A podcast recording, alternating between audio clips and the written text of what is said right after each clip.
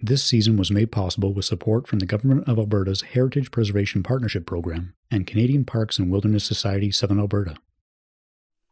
Well, I'm in over my head, no one told me. Trying to keep my footprint small was harder than I thought it could be. I'm in over my head, what do I really need? Trying to save the planet, oh, will someone please save me? Trying to save the planet, oh, will someone please save me? Welcome to In Over My Head. I'm Michael Bartz. For this season, I'll be taking a look back at our Alberta parks. So often our national parks get all the attention, but we need to remember our provincial parks. These spaces contribute to a healthier planet, and we need to protect them. One way to appreciate them more is to get to know their history. And trust me, there is a lot to discover. My first conversation had me learning about why our provincial parks were created and some of the challenges they faced along the way. Hi, I'm Jessica DeWitt. I'm an environmental historian, editor, and digital strategist. I am the provincial parks gal. So I went into my PhD at the University of Saskatchewan um, I'm originally I'm American, and um, I moved here. And the reason I moved to Canada was that I wanted to do a comparative history of Canadian American parks, specifically at the state and provincial level. And I wasn't going to learn Canadian history in the U.S. um, so I came here, and um, one of the reasons I picked up, well, one of the myriad of reasons that I picked up this dissertation is that practically no one has written about provincial and state parks. There is one monograph in the States that talks about the state park movement in entirety. That was written by a former, um, I believe, the head of Florida State Parks. Um, and there's there wasn't before my study a single thing that talked about provincial parks in Canada, Canada wide. And there's only a handful of monographs on either side of the border, and almost none of them are written by academic historians. They're uh, written by hobbyist historians or written by people who have been commissioned by certain park systems, etc., to write histories, which of course creates a very different kind of history. So I think one of the things I wanted to deal with in my dissertation is to acknowledge that there is a massive gap in our knowledge and understanding of parks at this middle level. And I argue, and I continue to argue, that they are actually much more important to our overall history because more people visit them. There are more of them. They're more accessible. For instance, myself growing up in, I've never been to an American National Park. And growing up in rural Pennsylvania, I never dreamed of ever even being able to go to a national park. And I think that sometimes in Western Canada, people have a swayed idea of that because things seem so close. Like Banff is right there. But, you know, national parks are still very inaccessible to a lot of people, whether it's distance or money, and you need money to cover the distance. And state and provincial parks were developed specifically to fill that gap in many ways. So the relative way that both professional historians and and popular historians have ignored provincial parks and state parks is troubling to me. Why do you think they're not focusing on provincial parks? Why is why are the, the national parks getting all the attention? One of the reasons is that national parks are easier to write about because they have one singular national um, narrative that can be linked to. That changes through time, of course, and it differs from park to park a little bit, but you can always tie it into that. And that also means that the records for a lot of these parks are easier to find um, because they're going to be at the Library and Archives Canada, they're going to be at the Library of Congress in the States. So it's just easier to link them into a national narrative. Also, because state and provincial parks are so familiar to people, they get looked over, I believe, because we often don't think of the thing that is closest to us as being important. So, if you are used to, say, going camping at a small provincial park 40 minutes from your home when you're growing up, you're not thinking of that as being a significant event. Whereas, if we're thinking of the grand narratives that can be connected to Banff or to Yellowstone, etc., those really take people's imagination. It's also just exceptionally hard to research state and provincial parks, which I found out when I started this dissertation. No one stopped me though. they probably should have been like, just mm, maybe this is going to be difficult. Um, and, you know, going into this, I had no idea how to make this study happen. And it took a long time to kind of get my head around it. And I now know why not there aren't that many done because it's just there's hundreds and hundreds and hundreds of provincial and state parks and each state park system is or provincial park system is completely different and you cannot get the same clean narrative out of them it takes a lot more work and um, i think that's one reason that they're ignored yeah. Do you remember like when you were, you said, you know, it was difficult to find some of that information.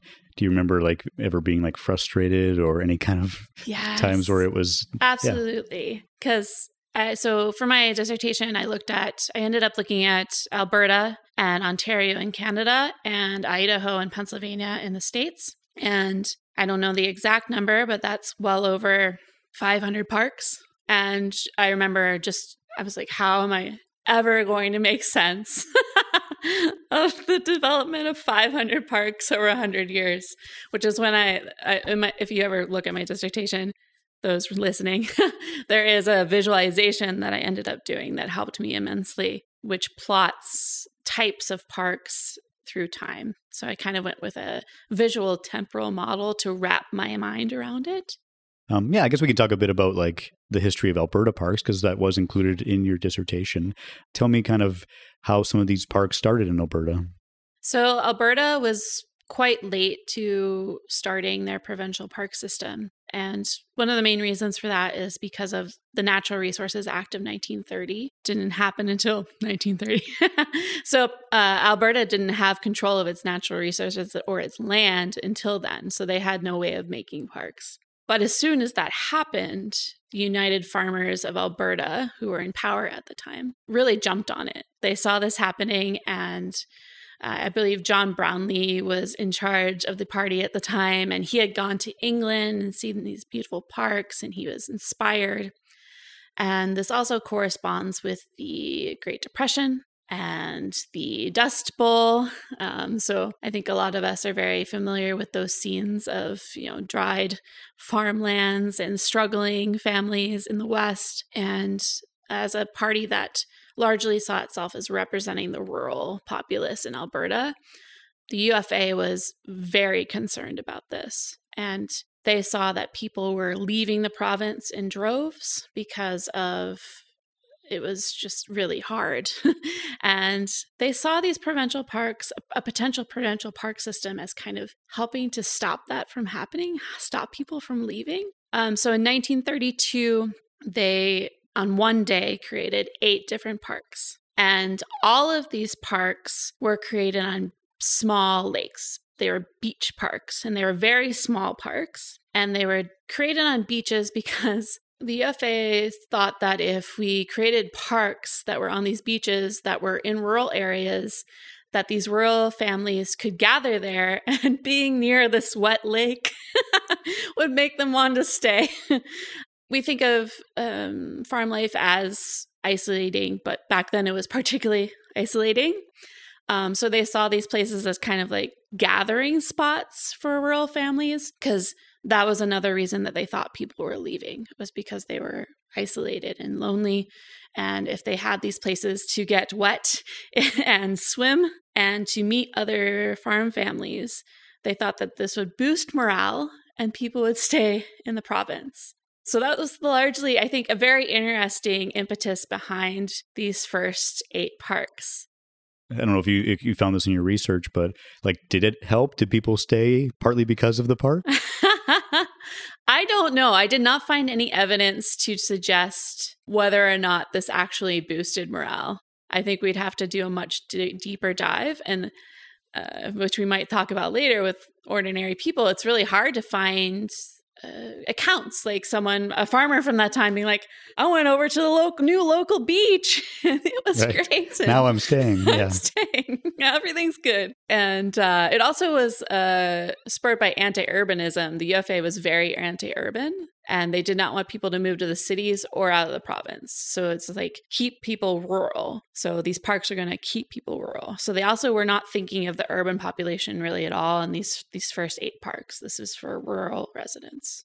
Um, yeah, and actually, let's, maybe let's um, since we're talking about the 30s and stuff, let's talk about maybe the first provincial park in Alberta, which was um, Aspen Beach Provincial Park, and, and Gull Lake was there. Um, tell me a little about that. Yeah, so yeah, Aspen Beach is called the first provincial park, but they were all created on the same day. So I think it's the first provincial park because it was first alphabetically.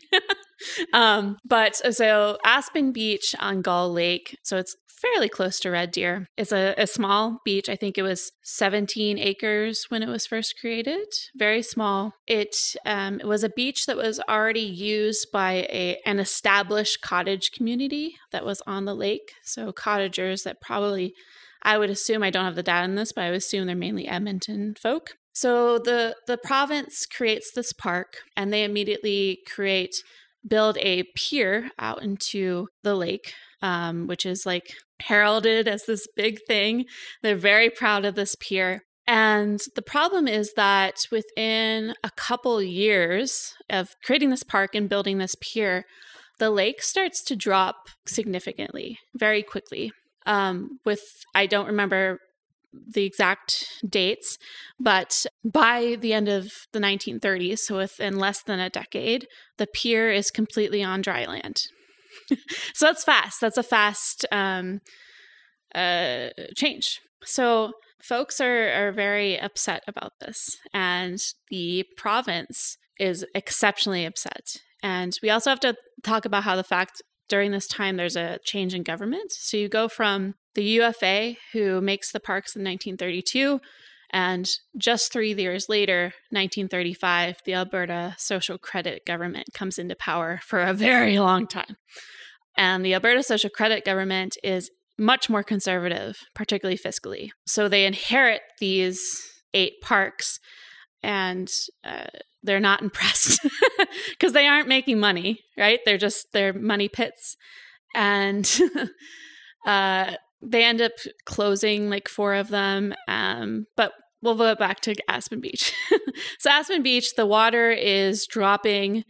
There's studies. People, no one is completely sure why the water level in in this this nat, it is a natural lake um, was dropping it's probably a combination of the fact that it was a drought, so it's the 1930s, and also just um, use, agricultural use, taking the water before it's coming, the water from the the sources that feed the lake, right? So it's probably a combination of man-made and natural forces. But basically, the SOCRED government is just absolutely disgusted with this park. Um, and I found letters where they're talking about how if this this lake is is receding, then the park is useless, right? So if the pier is not underwater, then the park is useless and it's a sand heap and just so much derogatory commentary on this park. So much so that by the 1940s, they try they give it back to the cottage community because they don't want it. They want nothing to do with it and they give it back to the cottage community so yeah, it's uh it's hard to get into all the details here, but it's a, it's a really great example of how the parks are built on a certain idea of nature and also I find that when we create a park, we expect that land to remain the same. It's museumizing nature, right? And that's not how natural systems work, whether it's natural or human caused factors that are making the changes, the parks are, are going to change through time. This just happened very dramatically. So, uh, the cottagers having it during that decade didn't go very well because they wouldn't let anyone else use the beach, basically. um, so, there's lots of complaints that the park was no longer welcoming to outside folk sometime in the 1950s, I believe, the provincial park takes it back a bit reluctantly. And they they they go through all these studies to figure out why this lake is receding and then they go through all these studies on how they can fix it and they actually come up with a, the idea of pumping water into Gull Lake from the Blindman River, is what they settle on. And to this day, for recreation purposes, water is pumped into Gull Lake. And it actually causes environmental problems, the pumping of this, because you're taking water from a, a, river. So you're causing that kind of degradation. And you're also causing issues with um, agricultural runoff. And it's actually the pumping of water into the lake has caused the water uh, quality to go down considerably. But it's all worth it because the lake is visually good to look at. It's not farther away from the beach than you expect. it's just a, a, I think a very interesting case study of the lengths at which we will manipulate nature for specifically for recreation. Like to me, you just, you know, adjust and be like, okay, the lake is a little bit farther away than it we was when we like we'll just move the beach out, we'll build another pier. But no, that's not that's not the reaction that the Alberta government had. And I think we don't think of these little these all of these maneuverings behind the scenes of these parks, even these relatively small parks, to make them what we see today or to maintain them as we see them today. Yeah, I guess so. Let's fast forward a little bit. So during the 50s, there's a, there's a big boom. There's a lot of provincial parks happening, right? And then you kind of get into the 70s. Um, and another park that really interested me was the Fish Creek Provincial Park. Yes. Tell me about that. Yes. So in the 1970s in Canada, there's a near urban park movement that spreads from Ontario across the country. Um, and this was suddenly an idea almost out of nowhere that provinces were responsible for urban recreation and like providing places for urban folks to go that were accessible.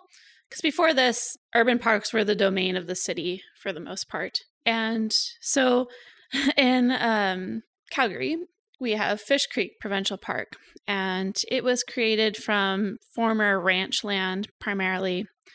And it was really interesting because this is one of the, with this near urban park movement, you have some of the first inklings of going to the public for their opinion on parks. And this wasn't the case before this decade that I've found. Usually, parks are created top down. I think today we have much more involvement of people, and the internet has made it much easier to poll people on what they think. But it wasn't until 1970s that you really see folks, um, government folks, like really reaching out to the public. So, what they do is they put this survey in the paper, and it's a fairly large survey. It's really colorful. It has like great illustrations. Um, it's meant to catch their eye, and it's asking them about a proposed park at Fish Creek. And the response to this, I think, was is fairly remarkable. Um, from the file that I found, there were 25,000 to 35,000 responses, which for like a survey that's in a newspaper, I think that's pretty good because most people are going to look at that and just throw it in the trash, right? Even today, when it's easier to answer an online survey, most of the time we're like, can we click out of this faster? so you have this all of these resp- impassioned responses and some of the best ones which i think you saw like one of the biggest concerns was that it was going to be a place for hippies. And so like one of my favorite quotes which i named named the the section after is no motorcycles hippies or catholics.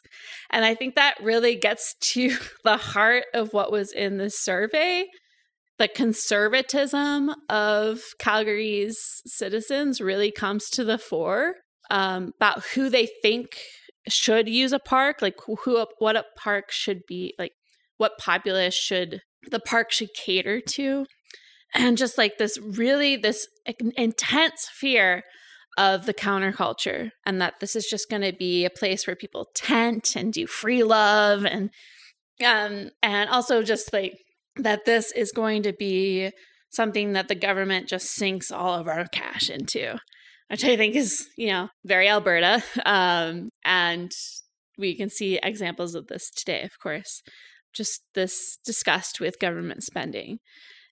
yeah, but these are like the write in responses, right? So, but almost all of the write in responses were very interesting and notable. But that's the thing about write in responses is that it's usually people who have something really good to say or really negative to say. But needless to say, it's a fascinating example of like just the the ways that people can think of parks as being a negative thing. I think they're often presented that everyone loves parks and parks are such good things and it's much more complicated than that. And oftentimes people are very hesitant for parks to be built. And I think Fish Creek is one of those examples. Other other than also just capturing a really really interesting period of time in history and um, if people are interested in rowdyism in parks, I suggest checking out Ben Bradley's work because he's been working specifically on this. Um, he's found some really great stuff on rowdyism. Yeah, tell me yeah. about tell me about that. So this is this is something that's connected to this idea of hippies and just this fear of um, the parks are spaces where people are uncontrolled, and there's a fear of like drinking and substance use and um, this is also when the regulation of park behavior becomes even more pronounced. So, parks are places where you have to act in a certain way.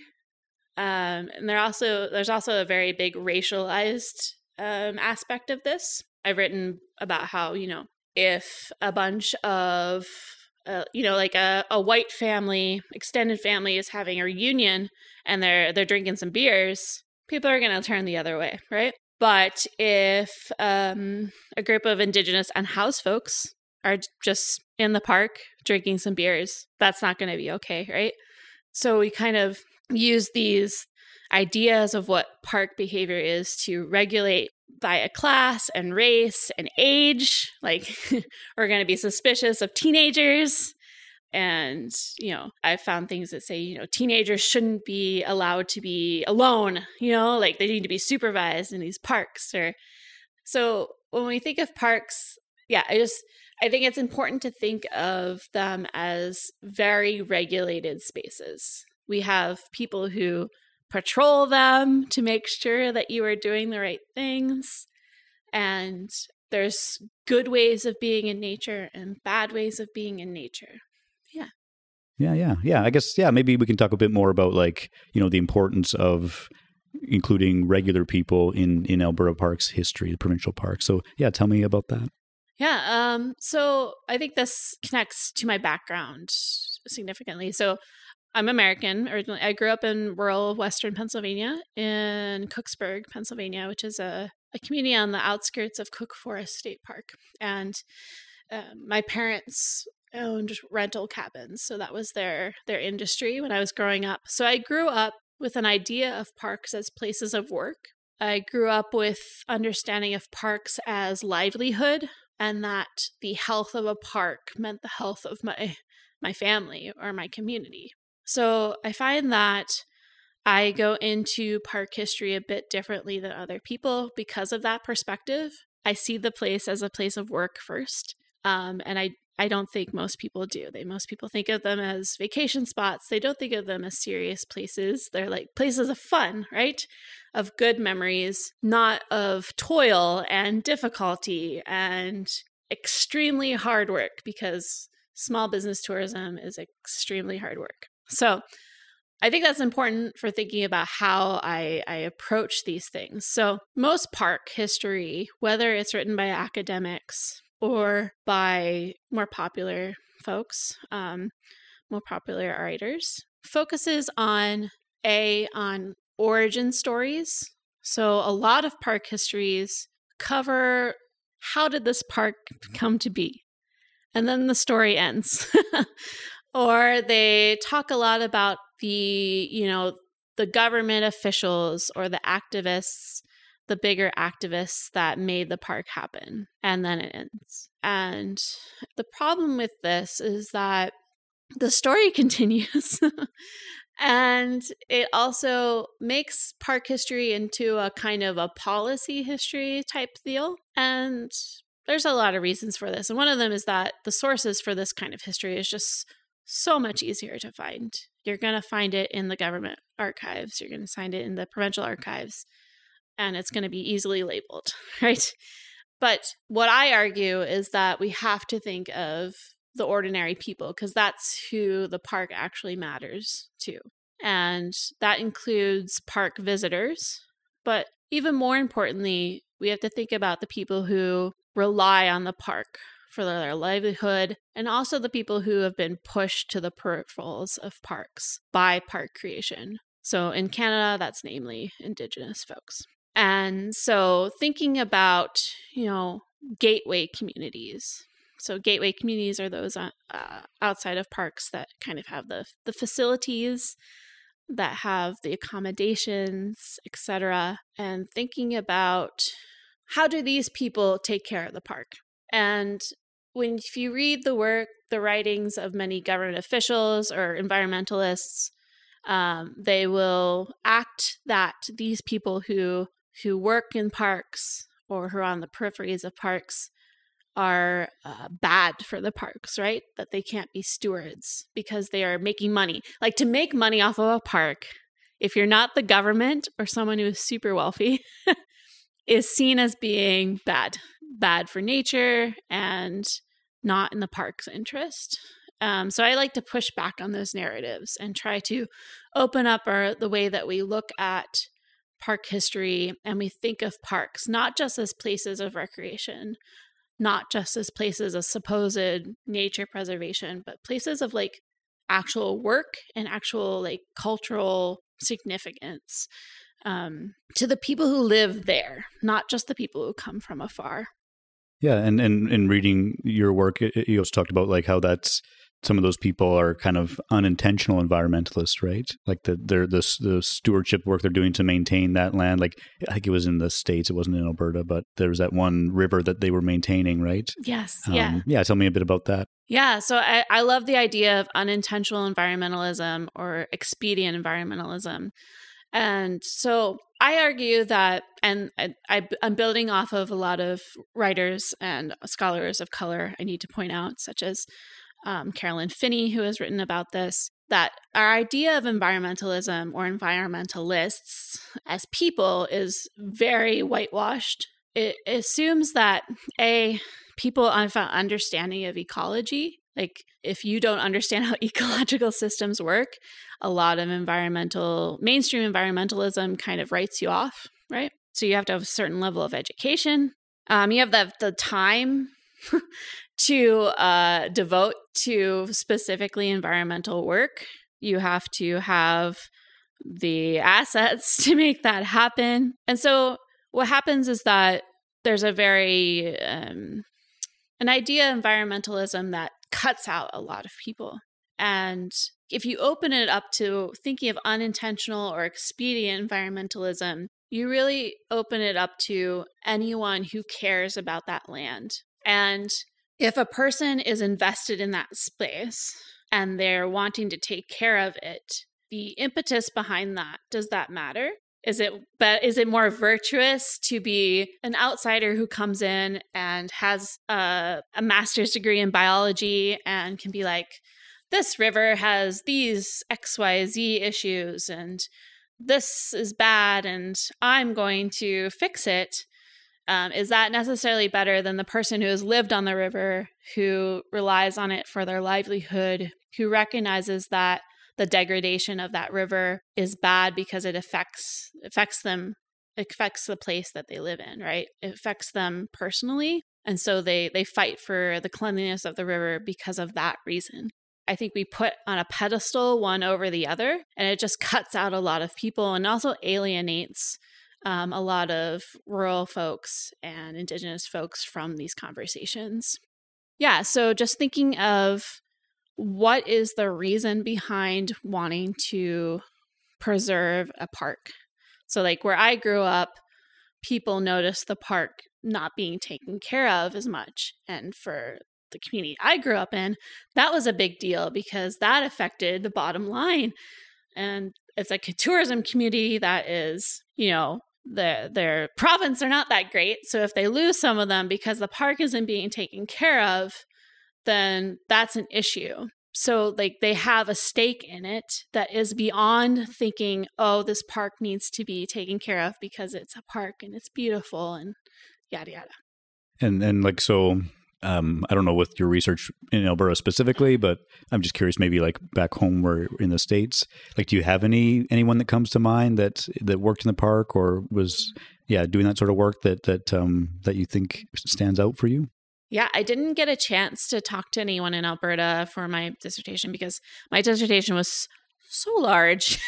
I had to cut out some things, and it's funny because when I originally, so I wrote the chapter that you originally read, when I wrote it, I expected those things to be like their own chapters. I expected to be able to be like, here I am doing the work. And then I ended up having to cut back significantly because I didn't have the time or the resources to write these histories of ordinary people because they take more time. They take relationship building. They take uh, sitting in archives for weeks on end trying to find random things. You can't just, you know, bust into a community for a week and think that you're going to get these stories, right? But okay, so I, I didn't get a chance to talk to anyone in Alberta yet. Maybe in the future. Um, but when I was in my undergrad, I did a study of the park that I grew up in, and I interviewed 32 former and current business owners at the time. And um, I think one of my my favorite stories that I think illustrates this point is I, I talked to one of the there's several canoe liveries where I grew up and I talked to one of the owners of these canoe liveries and like he was very hesitant to speak to me about a lot of topics particularly the way that he managed the river because in the past he had been attacked by conservationists. Um, so there's ways that they would his canoe livery like moves rocks in the river. It's a very shallow river, so they would move and make passageways for folks. Um, and there were other ways they would clean up garbage. They would do all these these things in the river that both help their business, but also were take kind of a stewardship of the river, right? And conservationists see this as like one of the main threats to the river.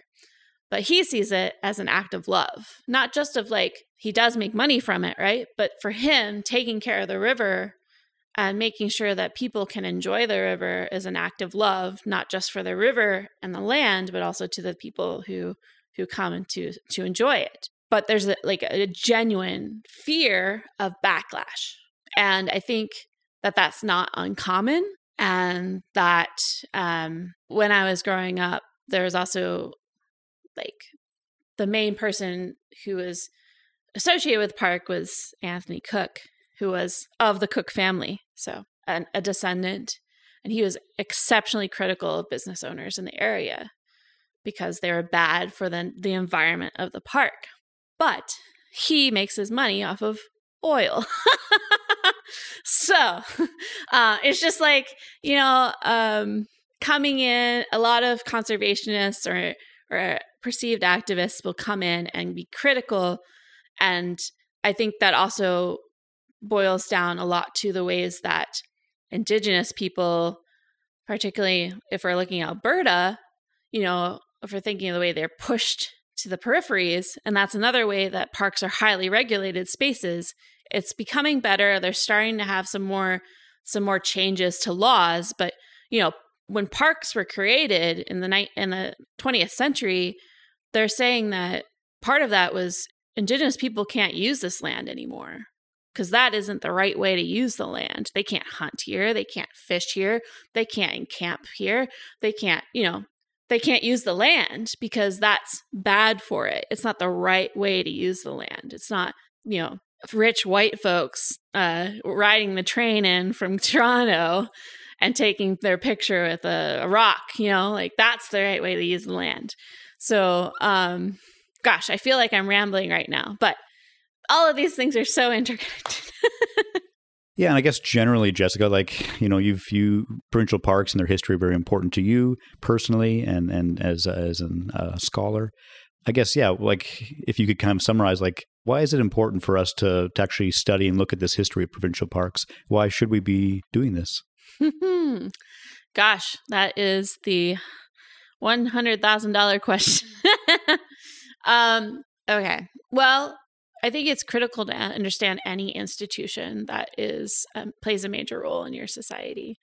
And we more easily see this in national parks. People are like, "Oh yeah, I get it. Banff is really important." But I think we need to take a step back and think about about these provincial parks and that um, particularly within sev- last several years with you know the latest um, swing of trying to close many of them that we have to understand why they exist in the first place.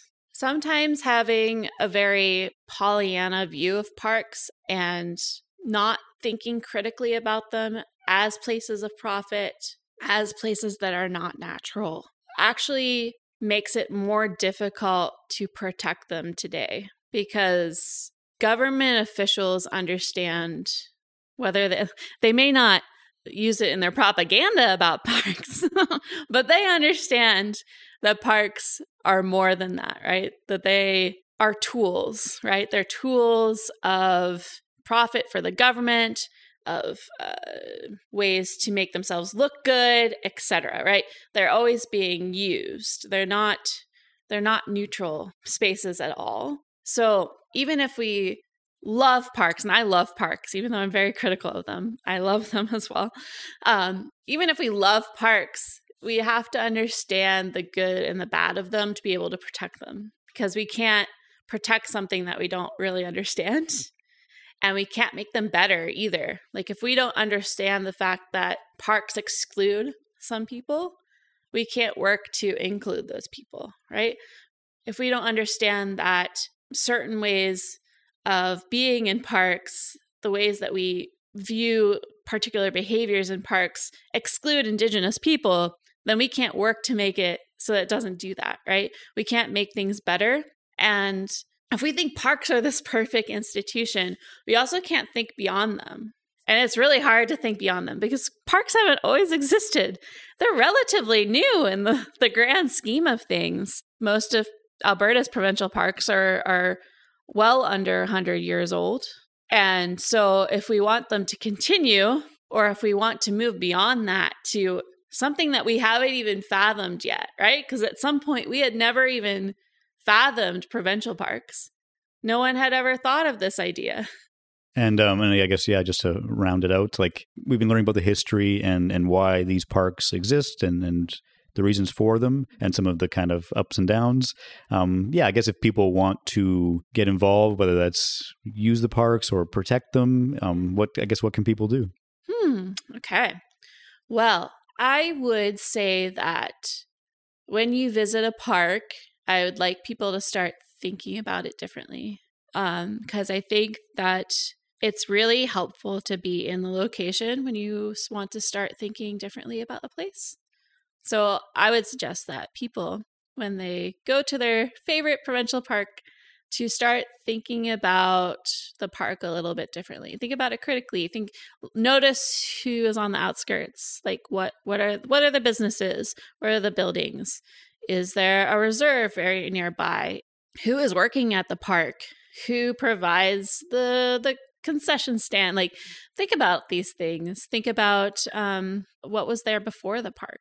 So I, I invite people to just start thinking about it in that way. So that's at a, like an individual level to help the parks. Hmm. Okay. Well, I think people should be listening to Indigenous people more. So I think take the time to understand how the different First Nations relate to the parks that are near them. And if you see a news story about them in the park, read it and understand it.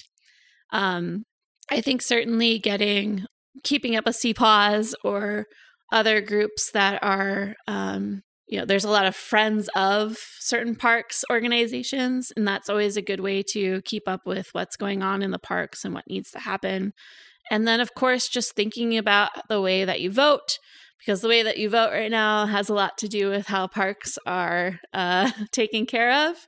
And there may be certain parties that are friendlier to parks than others. Yeah, I think those are the main ways to think about your provincial parks. And also to just think about them as not just like just think about them as because the, the the boundaries of parks are artificial. So if you're thinking about the land being conserved within the boundaries, I challenge people to think broader about broader ecological systems because it doesn't matter if like a very small patch of prairie is conserved in a park if on the other border other side of the border is just massive intensive agriculture right? And be wary of people claiming that that's enough. Parks are not enough. They're not enough and um, was there anything else you wanted to say any final thoughts so i think one thing to think about that I want people to think about when they think about park history is that in the post World War II uh, era, parks were a necessity for people. And governments, whether they were at the national level, the provincial level in Canada, or the state and the federal level in the US, specifically viewed parks as a necessity. And they had the duty to provide parks to their people. And that's why you see a huge, massive influx of the creation of parks at the state and provincial level in the 60s and 70s. And they were willing to spend money on them. And in the 80s, that changed, and that parks have never been considered as important at the government level since then. And I want people to think about why. Do you believe that parks are a necessity? Do you believe that they are right? Because they were considered to be a right for the ordinary citizen to have parks. And that is no longer the case. So I just want people to think about that and to think about do you think that ha- having access to a park for yourself is a, as a right? Is that a is that a human right? It's just an interesting, a very quick change. Like it's a very short period where we where provincial and state parks are considered to be the thing. Like and a lot of provincial parks that I visit now are hurting. Like they haven't had infrastructure uh, things in like decades. And so, yeah, how do we how do we turn that around? Next time on Remembering Alberta Parks, I learn about the geological significance of Castle Wildland, Sheep River, Cypress Hills, and more. Because I want for people to be able to read that or to you know hear this podcast or whatever, and to be able to look at those rocks and understand why they're there, what story they're telling, and to sort of be able to see with those different layers. Right. On the one hand, you're seeing the mountains, but then you can also like practically see, you know, that ancient dry lake bed. In Over My Head's Remembering Alberta Parks was produced by Michael Bartz with production assistance from Shinichi Hara. Special thanks to all the guests who gave generously of their time and expertise. I'm trying to save the planet. Oh, will someone please save me?